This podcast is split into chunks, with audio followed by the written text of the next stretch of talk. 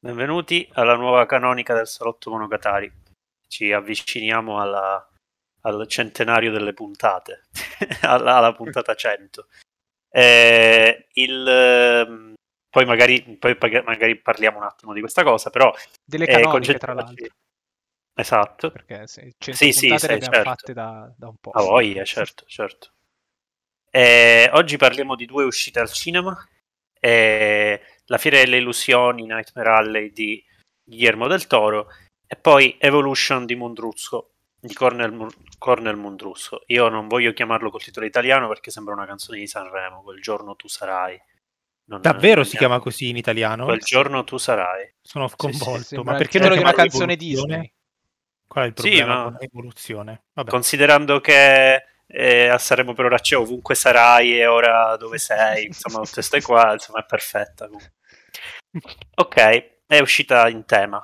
Iniziamo da, da Nightmare Alley. Esatto. Eh, per far credere che sia il film sulla, sull'infanzia di Rama. No, così uno se cerca su YouTube uh, un titolo di una canzone ma sbaglia a scrivere, trova il film di Monruzzo. Perfetto, sì, ed è esattamente quello che si aspetta magari... da una canzone di Sanremo. sì. E magari se lo va anche a vedere, capito? Ti dice, ah, vabbè, ok, ora eh. mi trovo, vado. Giustamente. Bel film sull'olocausto. Ah, sì, sì, sì, sì. Che, che, goduria. Che gioia. Classico, classico tema della canzone sanremese. Vabbè, ma esatto. io cercavo la cover eh, Achille Lauro, Loredana Bertese è bellissimo. Vabbè, ma ora lo vado a vedere. ma ora lo vado a vedere Mundrusco, Cornel Mundrusco. Ok, eh, iniziamo da The Guillermo del Toro. Eh, il film è uscito negli Stati Uniti già alla fine dell'anno scorso, è arrivato a febbraio in Italia, a febbraio, fine gennaio, insomma, da poco. È il... Eh, appunto si tratta di un, di un adattamento del, di un romanzo che aveva già eh, ispirato Edmund Goulding nel 47 e sono tutti omonimi e infatti si tratta di Nightmare Alley, la fiera delle illusioni. E, tra l'altro eh, io sono andato a vedere il film di Del Toro senza aver visto ancora il film di Goulding e quindi non potevo notare delle differenze, poi eventualmente qualcosa la dico, eh, però come mia impressione generale su Del Toro posso dire che non essendo particolarmente fan di Del Toro, penso in generale, poi un paio di film mi piacciono, però eh, in questo caso si tratta, mi è sembrato che il film fosse stato confezionato un po' allo stesso modo della forma dell'acqua, pur essendo un'operazione dal punto di vista dei contenuti assai diversa. Si tratta eh, della storia di, di, un uomo che eh, capita dal passato misterioso, che capita eh, in, un, in un circo una sorta di, di fiera, e, e lì eh, diciamo comincia a interagire con tutti eh, i performer eh, a tal punto da diventare uno di loro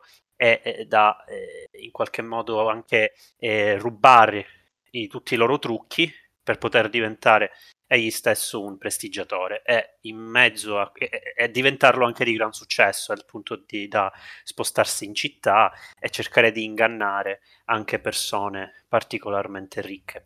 E tutta questa, questa, questa storia noir che è, quindi viene condotta da un personaggio essenzialmente cinico diventa nelle mani del toro molto di più di quanto eh, fosse successo nelle mani di Golding un film su, eh, sulla finzione, sulla messa in scena, eh, sull'inganno della messa in scena, eh, anche se io ritengo il film è talmente lineare e comunque eh, privo di chissà che guizzi, anzi è proprio strano vederlo perché ho, avevo la sensazione che le, che le situazioni passassero una dopo l'altra senza che venisse data enfasi a cioè erano molto, mi è sembrato molto piatto come ritmo, ma dico, a parte questo, eh, il modo in cui Del Toro vuole eh, far notare questo, questo aspetto legato a, all'inganno, a quanto ci piace farci ingannare in fondo,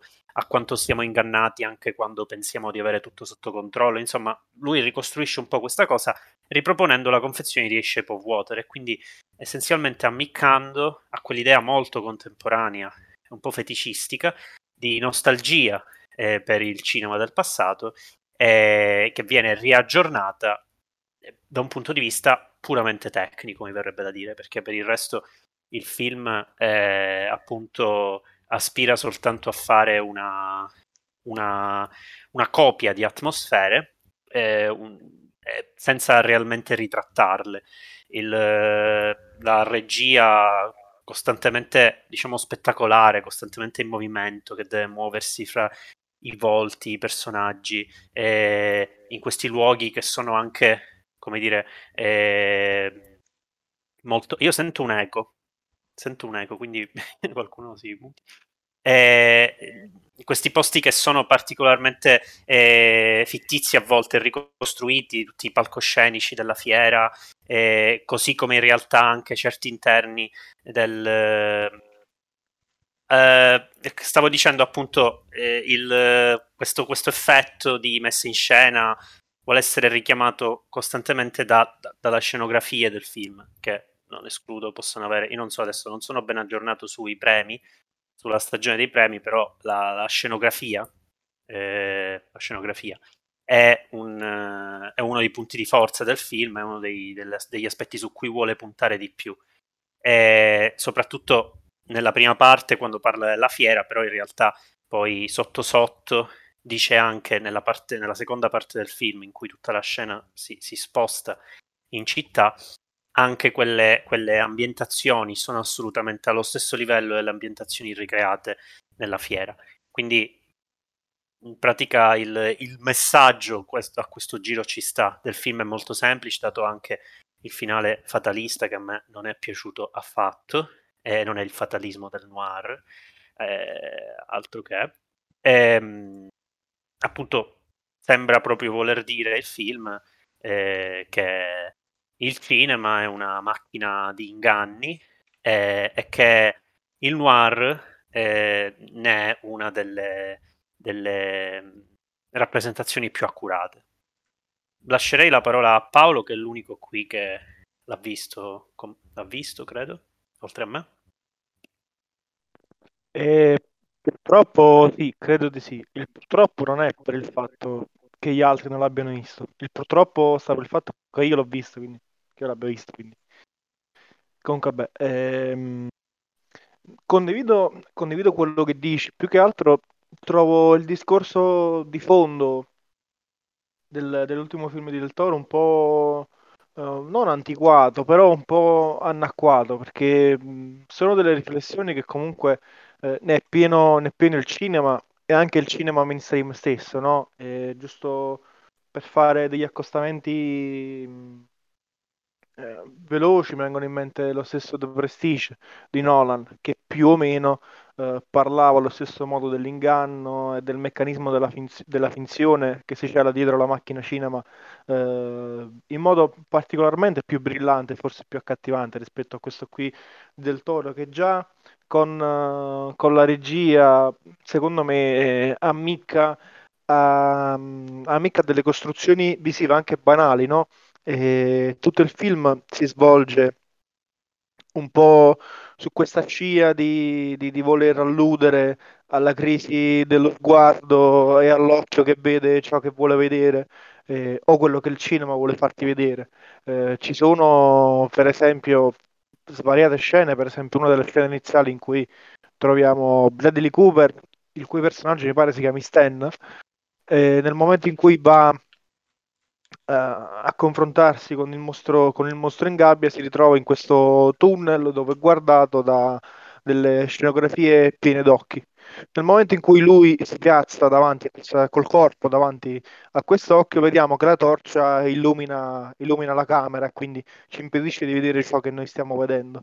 E ancora un altro riferimento all'occhio è il feto del bambino che ha ucciso la madre durante eh, durante il parto, mi pare si chiami Enoch, quel feto, e quindi anche, anche lì questo feto è rappresentato con questo terzo enorme occhio gigante al centro della testa. Quindi, oppure quando la moglie del giudice eh, si suicida, si punta la pistola all'occhio e, e quindi si priva prima della vista e poi della vita, cioè nel senso si priva della vita, ma eh, comunque lo, lo fa puntando la pistola all'interno del suo occhio, quindi è tutto un ammiccare continuamente allo sguardo, alla crisi dello sguardo, eh, in modo un po' troppo banale, un po' troppo, un po' troppo didascalico. Ecco, avrei preferito fosse eh, messo in scena in modo più, in modo molto molto molto più sottile.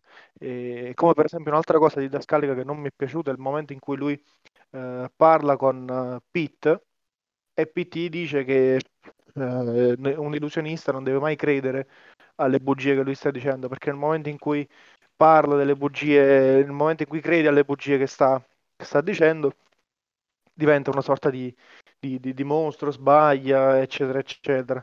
Nel momento in cui c'è la scena in cui eh, Stan deve leggere, deve leggere la mente, deve mettersi in contatto con, dei, con, con lo spirito della cara defunta del giudice con la macchina della verità attaccata, la macchina della verità non, non, rileva, non rileva bugie, quindi anche lì un altro modo super didascalico per descrivere l'ascesa di Bradley Cooper, uh, l'ascesa di Bradley Cooper nelle tenebre e, e, nello stato bestiale in cui lui si ritroverà verso il finale o nel finale. E quindi, boh, francamente, eh, questa cosa la trovo, la trovo molto eterogenea perché cozza eh, in modo molto molto forte con quello che è il discorso di fondo del film che Marco ha illustrato precisamente nel suo primo intervento, ovvero quello lì di mostrare di come il noir, di come il cinema in generale possa essere una macchina di finzione, di come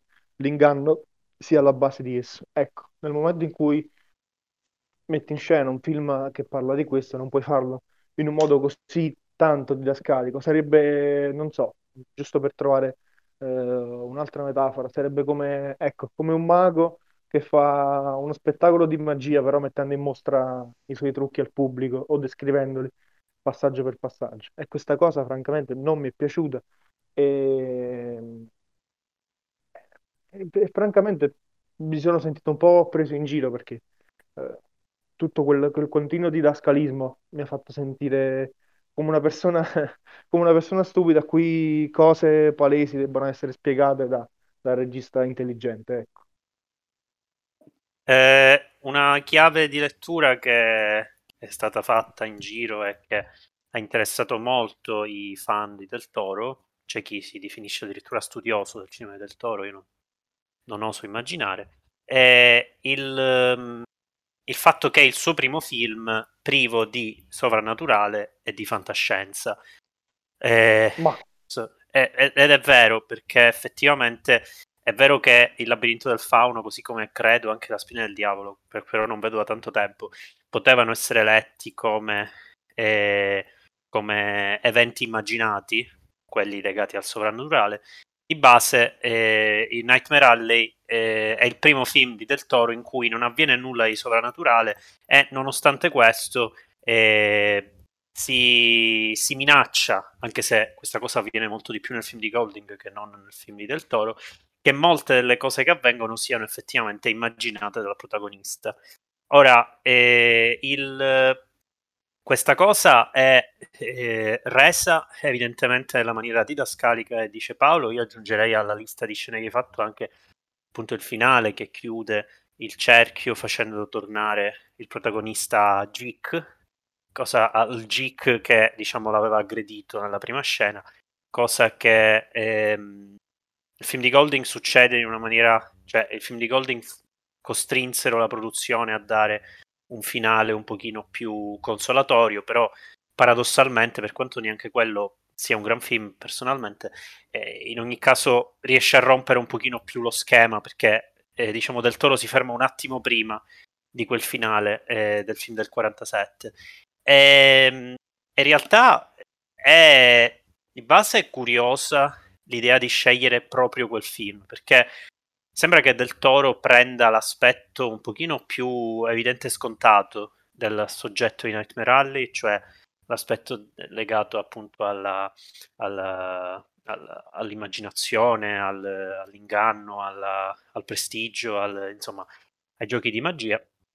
In realtà il film di Golding è tutto tranne almeno personalmente da quello che ho visto io, eh, non è affatto un film che punta sull'incantare lo spettatore, cosa che avveniva con molti noir espressionistici dell'epoca.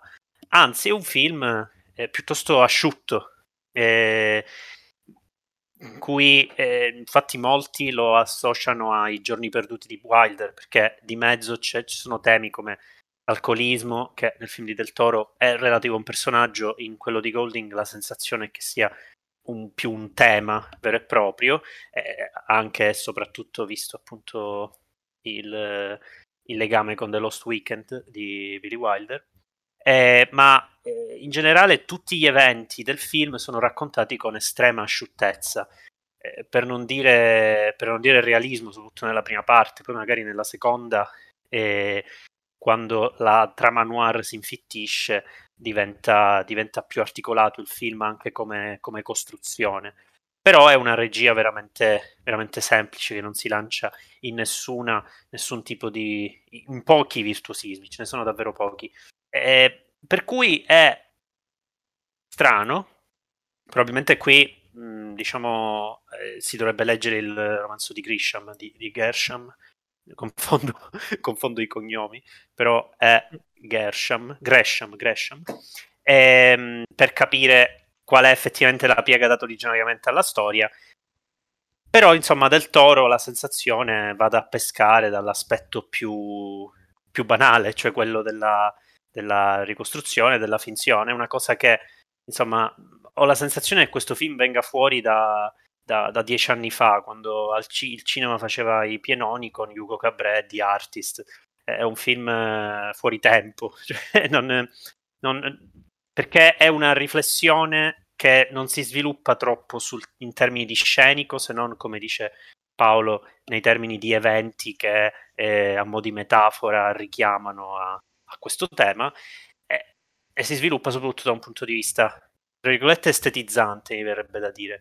Ehm, nel senso che, come ho detto prima, eh, c'è una camera perennemente in movimento, eh, anche quando non servirebbe si, si muove, si sposta, eh, vuole cercare di, come dire, di...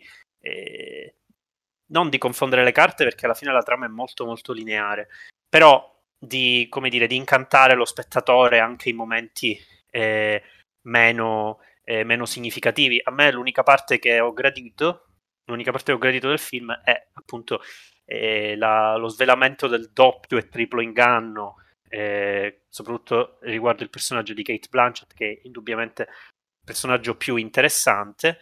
Eh, è tutto, diciamo, è tutta la costruzione dell'inganno eh, fatto ai danni di Richard Jenkins, che eh, interpreta un, appunto, un uomo ricco che ha interesse a rivedere cioè vuole rievocare dal mondo degli spiriti il fantasma di una donna e loro ricostruiscono l'apparizione. Ecco, nel film di Golding, nonostante la cosa si prestasse a un momento gotico, eh, non è affatto gotico, mentre Del Toro eh, in quel punto sembra ripescare addirittura certe immagini di Crimson Peak.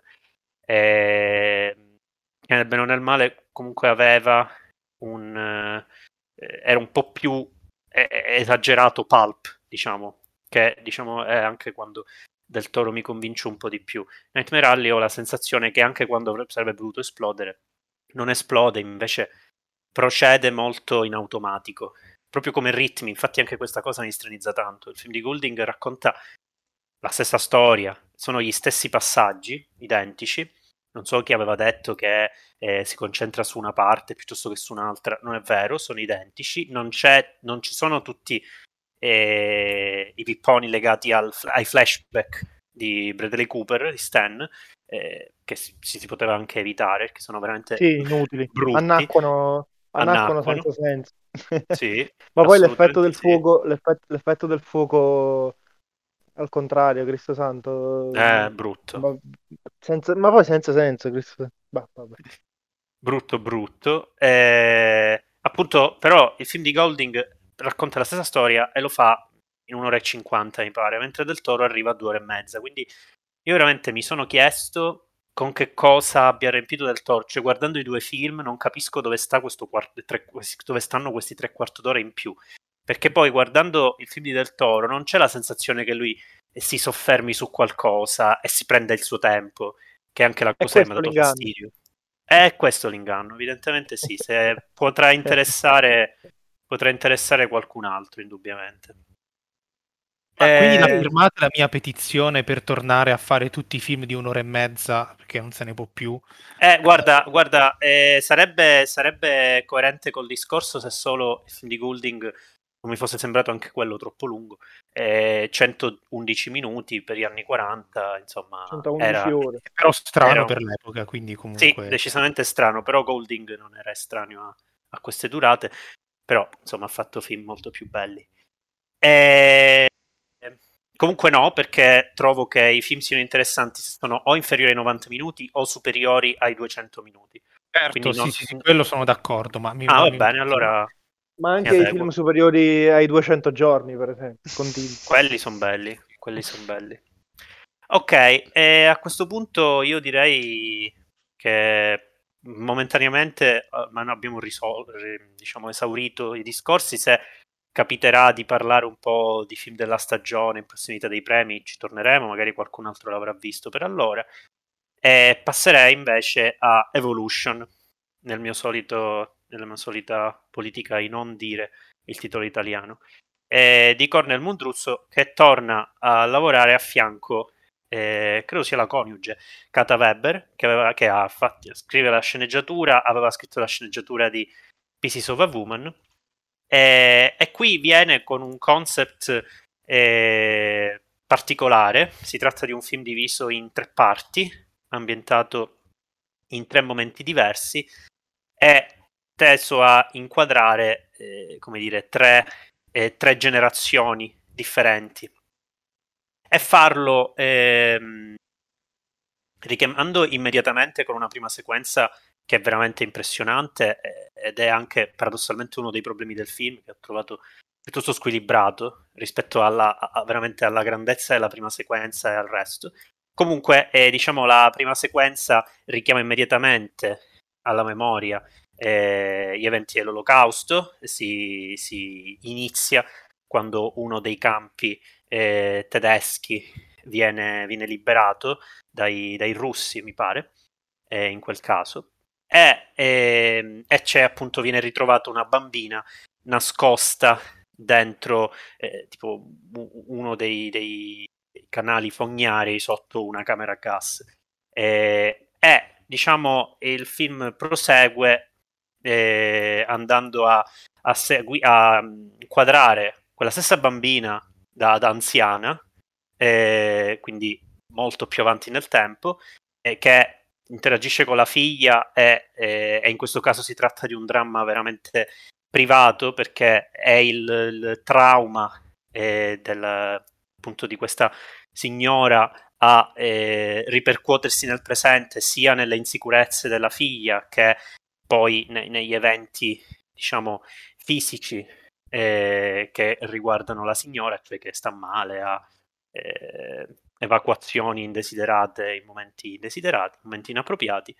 E diciamo poi Mundrusco strafà un po' e quindi deve girare tutto in pieno sequenza e fa praticamente esplodere la casa in una, in una pioggia di, in una valanga di acqua e tutti, tutti gli stipetti cominciano a evacuare torrenti e poi c'è invece una terza parte ambientata eh, cioè che segue le vicende di un ragazzino eh, eh, che sembrerebbe essere vittima di eh, atti ehm, discriminatori nei confronti degli ebrei in un presente che appunto eh, sembrerebbe eh, in cui il problema sembrerebbe scomparso. Quindi in qualche modo le, le altre due parti seppur in, una, in due chiavi differenti diciamo che il secondo il terzo episodio torna in qualche modo al collettivo per quanto poi cerchi di concentrarsi un po' anche sul privato però torna al collettivo la camera continua nei suoi finti piani sequenza andando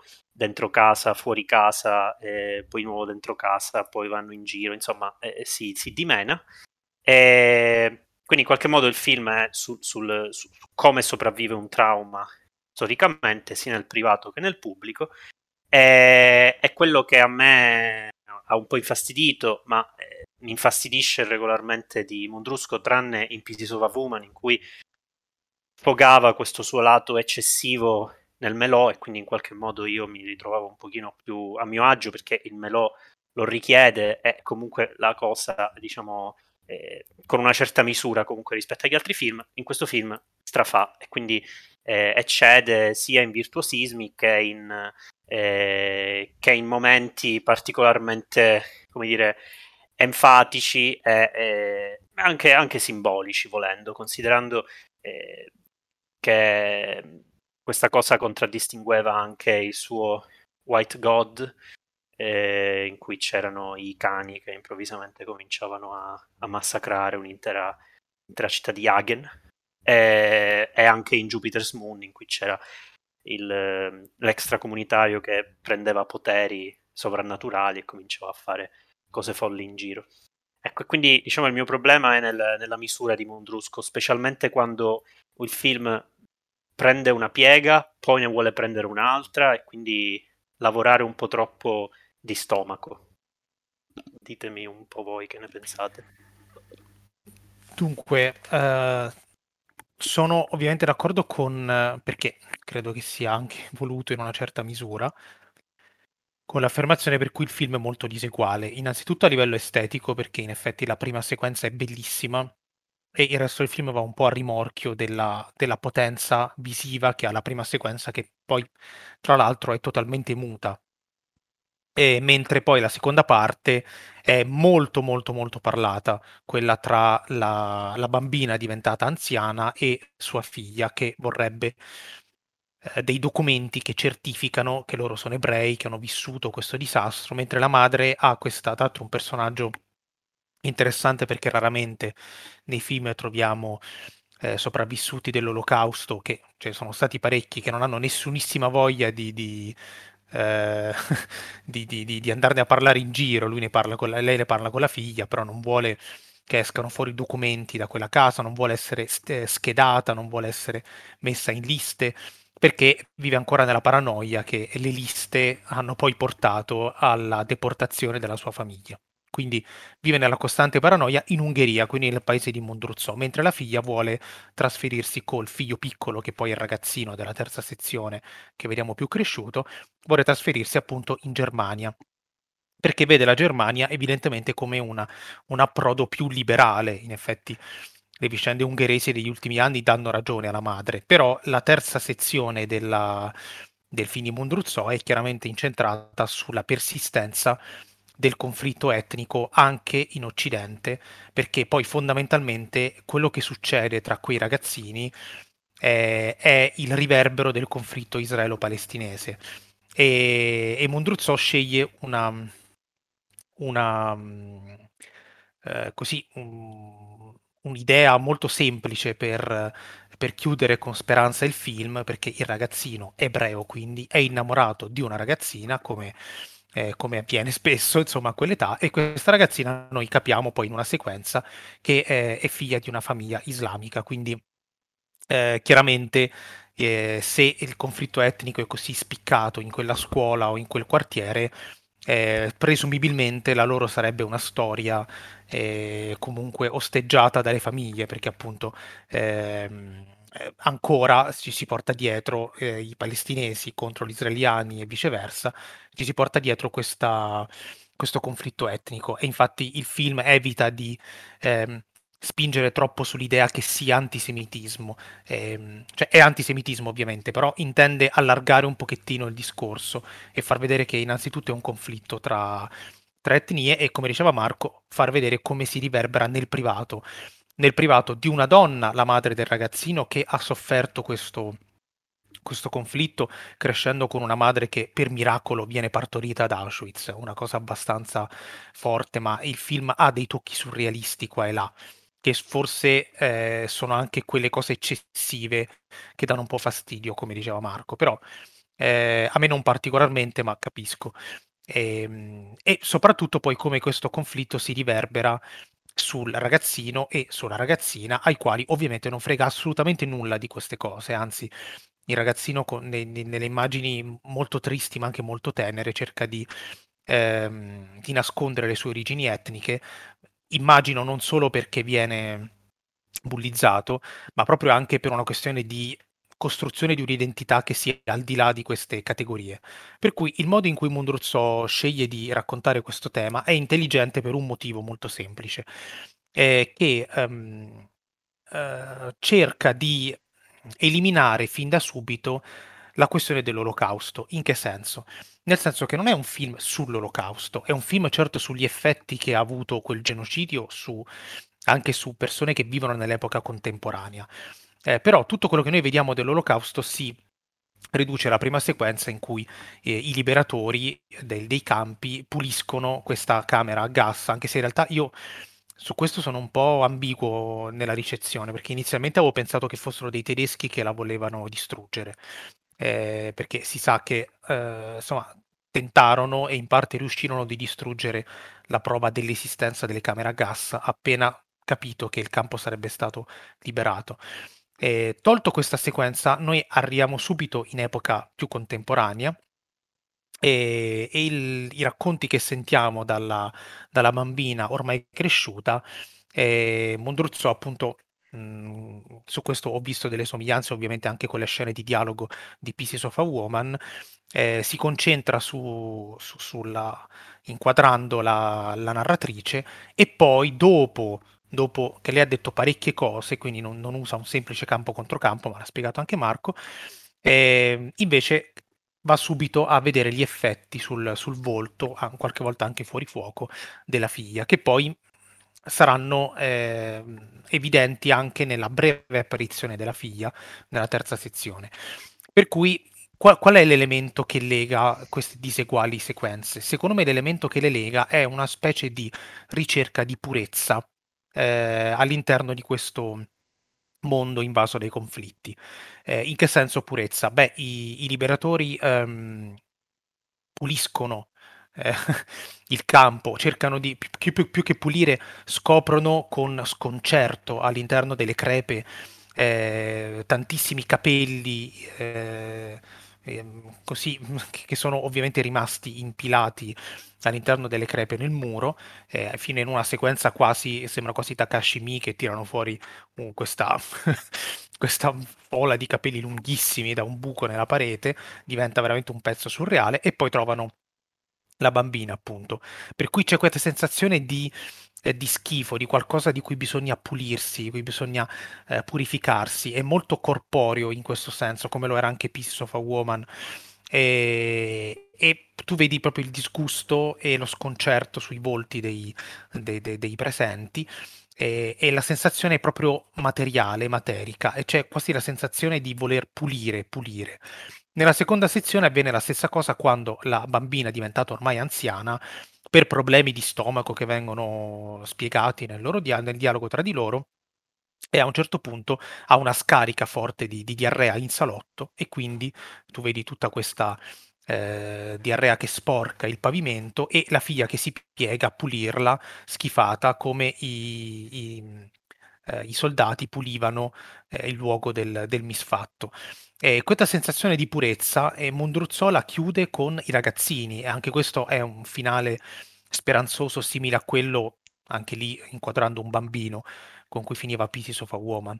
Eh, perché quando i ragazzini si, si, danno questo primo e timido bacio stesi su, su non mi ricordo dove, essere sinceri.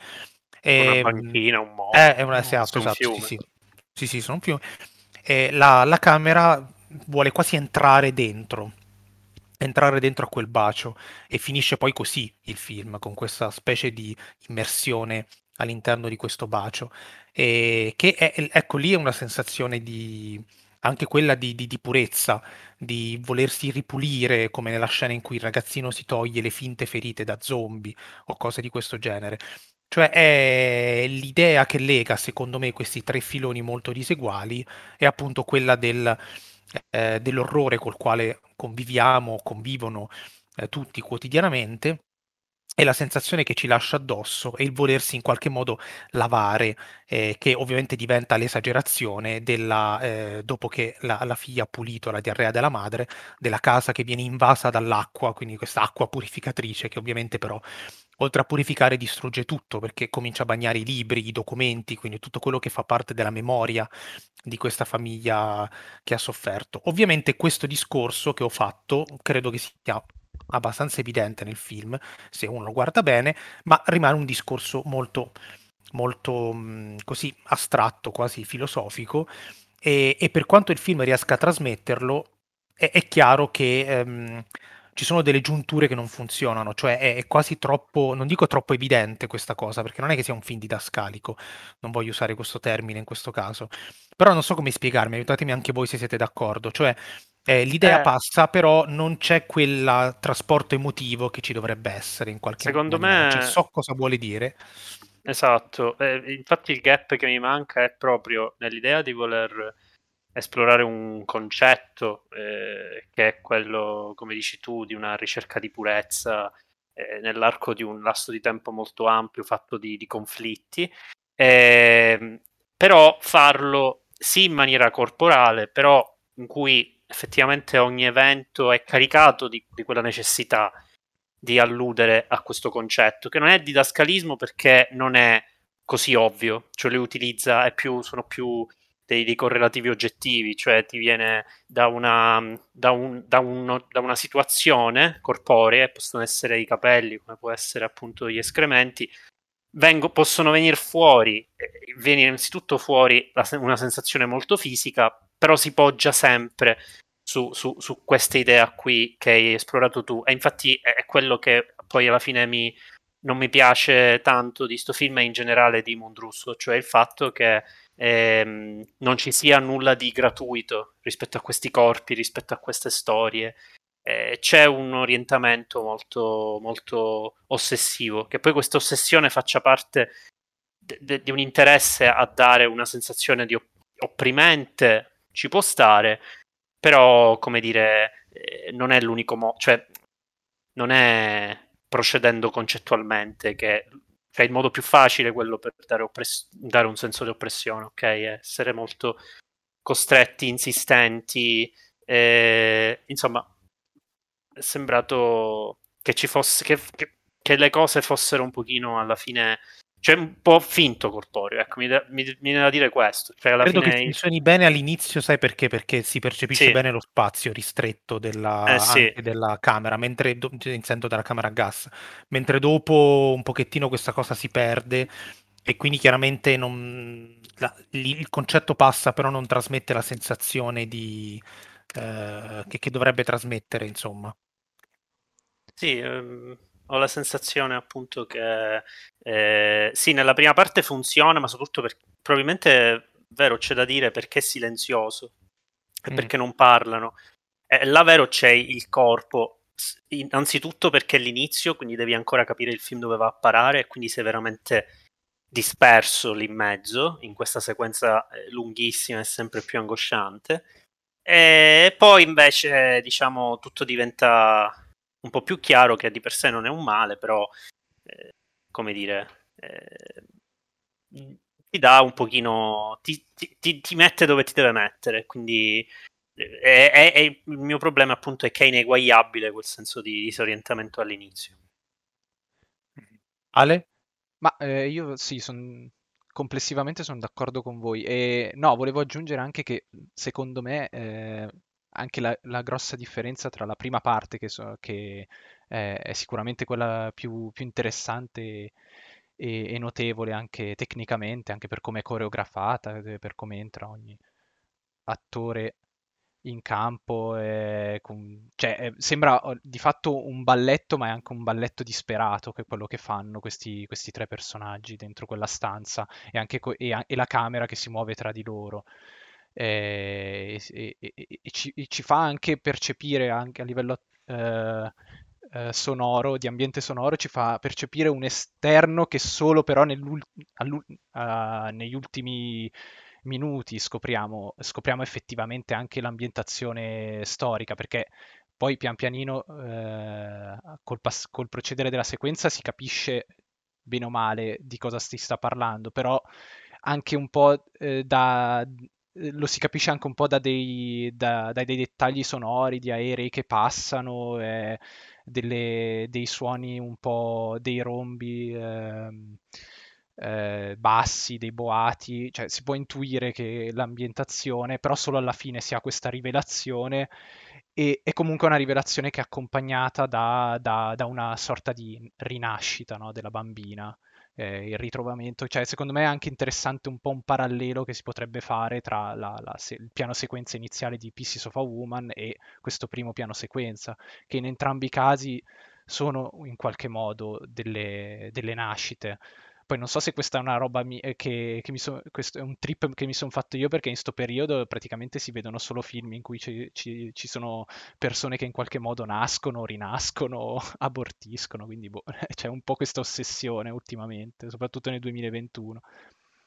Comunque no, volevo dire eh, che invece le- la seconda parte e la terza io ho anche trovato un po' meno eh, funzionale il, eh, la tecnica del piano sequenza eh, perché mh, viene un po' meno quel, quell'idea di coreografia, secondo me. Eh, cioè, mh, mi, dà, mi è venuta, cioè, ho avuto la sensazione quasi che il piano sequenza non fosse poi così eh, necessario al tipo di narrazione che si stesse facendo, soprattutto nella seconda, che eh, secondo me cioè, mi ha ricordato in qualche modo i dialoghi lunghissimi de- dei film di Dow, Solo che nei film di Dow non, non sono dei piani sequenza al 100%, nel senso che nei, nei, film di Dow, come ne abbiamo parlato tante volte, molto spesso staccano, fanno delle ellissi. E, però, in certe, però, in certe, situazioni mi ha ricordato i film Dow proprio perché ci sono dei momenti in cui Mundru, Mundrusco si, eh, ehm, si va a posizionare la camera eh, progressivamente a formare una sorta di composizione tra i personaggi e l'ambiente, eh, una, una, composizione fotografica molto curata, che è una cosa che in, uh, nei film di Dow io uh, vedevo, uh, percepivo sempre in maniera molto come una naturale conseguenza di quello che, che dei dialoghi e del, del procedere de, del, del, dell'azione che si stava svolgendo, mentre qua mi sembrava quasi mh, mm, tutto molto eh, concentrato più sulla forma e, e, non sull'equilibrio tra quello che si vuole dire e il modo con cui lo si vuole rappresentare, quello che, che, viene detto. Cioè, mi sembra che ci sia anche uno squilibrio da questo punto di vista. E nel terzo ancora di più, tant'è che nel terzo ci sono anche molto evidenti tagli che vengono fatti tra va- i vari piani sequenza, perché è uno, ma masche- sono tipo tre o quattro mascherati. E non so voi se avete anche, anche voi sentito un po' questa non eh, necessità di piani sequenza nella seconda e nella terza parte. Io molto velocemente eh, sì, eh, semplicemente trovo, lo squilibrio può esserci di base in progetti del genere, soltanto che deve essere appunto funzionale, mentre qui il film mi sembra molto lucido e chiaro su, su, su, sulla strada che vuole intraprendere. Sì, sì. Mm, e quindi, come dire, non mi torna troppo questo squilibrio. Io, io però aggiungo che mh, al, al di là cioè, oltre a quello che ha detto Ale, secondo me il motivo per cui, eh, per esempio, il, ehm, i dialoghi in DAO sono più efficaci rispetto alla seconda parte di questo film, eh, cioè la resa proprio dei dialoghi è più efficace. Eh, mi permetto di aggiungere che secondo me non è solo un, un, motivo registico, è anche un motivo dei dialoghi stessi, nel senso che... Sì, sì, certo. Eh, no, no, nel senso, no, no, non è scontato, nel senso che il, secondo me la, la seconda parte ehm, ha una, una, un dialogo molto programmatico, ok? Eh, cioè lì la cosa interessante da esplorare sarebbe eh, come, che quello che sembra voler fare Mondruzzo, come il trauma della madre si riverbera sulla vita della figlia, ok? Invece due terzi dei dialoghi sono la madre che racconta episodi orribili dell'olocausto, eh, che però eh, sono molto meno efficaci a trasmettere eh, l'orrore rispetto a poco prima il soldato che trova i capelli e per lo sconcerto si siede a terra, cioè praticamente cade a terra. E, ehm, che è una scena, ci sono questi soldati che si guardano intorno che presumibilmente hanno visto un parecchio orrore perché insomma è appena finita la guerra e però hanno proprio sul viso questo sconcerto perché non si aspettavano di trovare i capelli in una, eh, in una camera a gas che presumibilmente pensavano fosse per la disinfestazione, così almeno la spacciavano i tedeschi. E quindi, eh, insomma, la sequenza iniziale con quel silenzio è molto efficace nel trasmettere quell'orrore. Dopodiché, una volta che lo spettatore ha assimilato quello, passa oltre, cioè passa a parlare d'altro. Invece nella seconda parte, eh, molta pa- buona parte dei dialoghi sono incentrati su questa descrizione di episodi che serve più che altro a livello narrativo per farci capire come è andata la storia, però secondo me anche, poteva anche non essere così necessario. E, e questo poi rende anche poco incisivo, secondo me, il, eh, poco incisivo il tipo di, di emozione che si vuole trasmettere. Tutto qua. Sì, sì, sono son d'accordo. Bene, possiamo anche chiudere. Chiudiamo. Che dite? ok. Ah, Sì, non volevamo sì. dire qualcosa sulla puntata 100? Ah, Eh no, perché ancora non abbiamo deciso nulla, quindi Ok, lo diremo allora. Ah, nella ok, ok. prossima oppure nella... Niente, ha fatto la falsa anticipazione Marco all'inizio della puntata. vabbè, vabbè. Cre- creiamo hype anche nella prossima Un inganno, Nightmare Eh, Alley. faremo un inganno. sicuramente una live, questo sì. Eh, cioè, almeno, eh, adesso io l'ho lanciata e nessuno, o non mi sono consultato con nessuno, però insomma, eh, una live, poi io insomma, avevo un'idea in mente, poi se volete ne parliamo. Música